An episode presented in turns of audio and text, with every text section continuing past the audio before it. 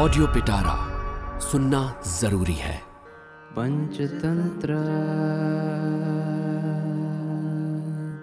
नमस्कार मेरा नाम है रिचा और आप सुन रहे हैं ऑडियो पिटारा और मैं लेके आई हूँ विष्णु शर्मा की लिखी संपूर्ण पंचतंत्र की कहानियाँ।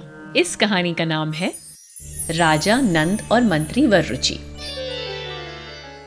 विख्यात बलवान पुरुषार्थ से युक्त अनेक राजाओं के मुकुटों के किरण समूह से सेवित, शरद ऋतु के चंद्रमा की तरह निर्मल और सारी पृथ्वी का स्वामी नंद नाम का एक राजा था।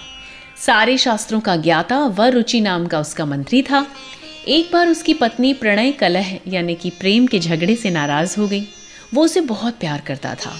इस कारण जब अनेक प्रकार से संतुष्ट करने पर भी वो प्रसन्न नहीं हुई, तब वर रुचि ने कहा, भद्रे, तुम किस तरह प्रसन्न होगी? वो बताओ, उसको मैं अवश्य करूँगा। तब उसने कहा, यदि सिर मुंडाकर मेरे चरणों में गिरो तो मैं प्रसन्न हो जाऊँगी। वैसा करने पर वो प्रसन्न हो गई। राजा नंद की पत्नी भी उसी प्रकार रूठी थी और किसी प्रकार संतुष्ट नहीं हो रही थी।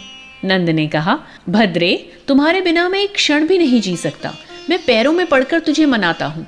वो बोली, तुम मुँह में लगाम डालो और मैं तुम्हारी पीठ पर चढ़कर शीघ्रता से तुम्हें दौड़ाऊँगी। दौड़ते हुए तुम घोड़े के समान हिनहिनाओ तो मैं प्रसन्न हो जाऊँगी। राजा ने भी वैसा ही किया। तब प्रातः काल सभा में बैठे राजा के पास वररुचि आया।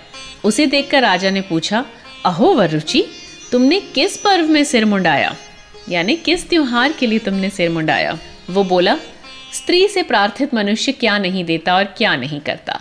जब घोड़े न होकर भी मनुष्य हिनहिनाते हैं, उसी त्योहार पे मैंने सिर मुंडाया है। ओ दुष्ट जलचर, तुम भी नंद और वर रुचि के समान स्त्री के वशीभूत हो। भद्र, आते ही तुमने मुझे मारने का उपाय सोचना शुरू कर दिया था, परंतु तुम्हारी आवाज़ के दोष से भेद खुल गया। अथवा ये ठीक ही कहा है। तोते और मैना मुँह के दोष से ही बंधन में पड़ते हैं, और बगुले नहीं बंधते। मौन ही सब अर्थों का साधक है। और गुप्त तथा सुरक्षित होकर अपना कमज़ोर शरीर हुआ, बाघ के चमड़े से ढका हुआ, वो गधा अपनी आवाज़ के दोष से ही मारा गया था। मगर बोला, ये कैसे? बंदर कहने लगा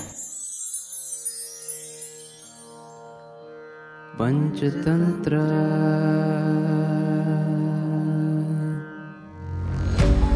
ऑडियो पिटारा सुनना ज़रूरी है।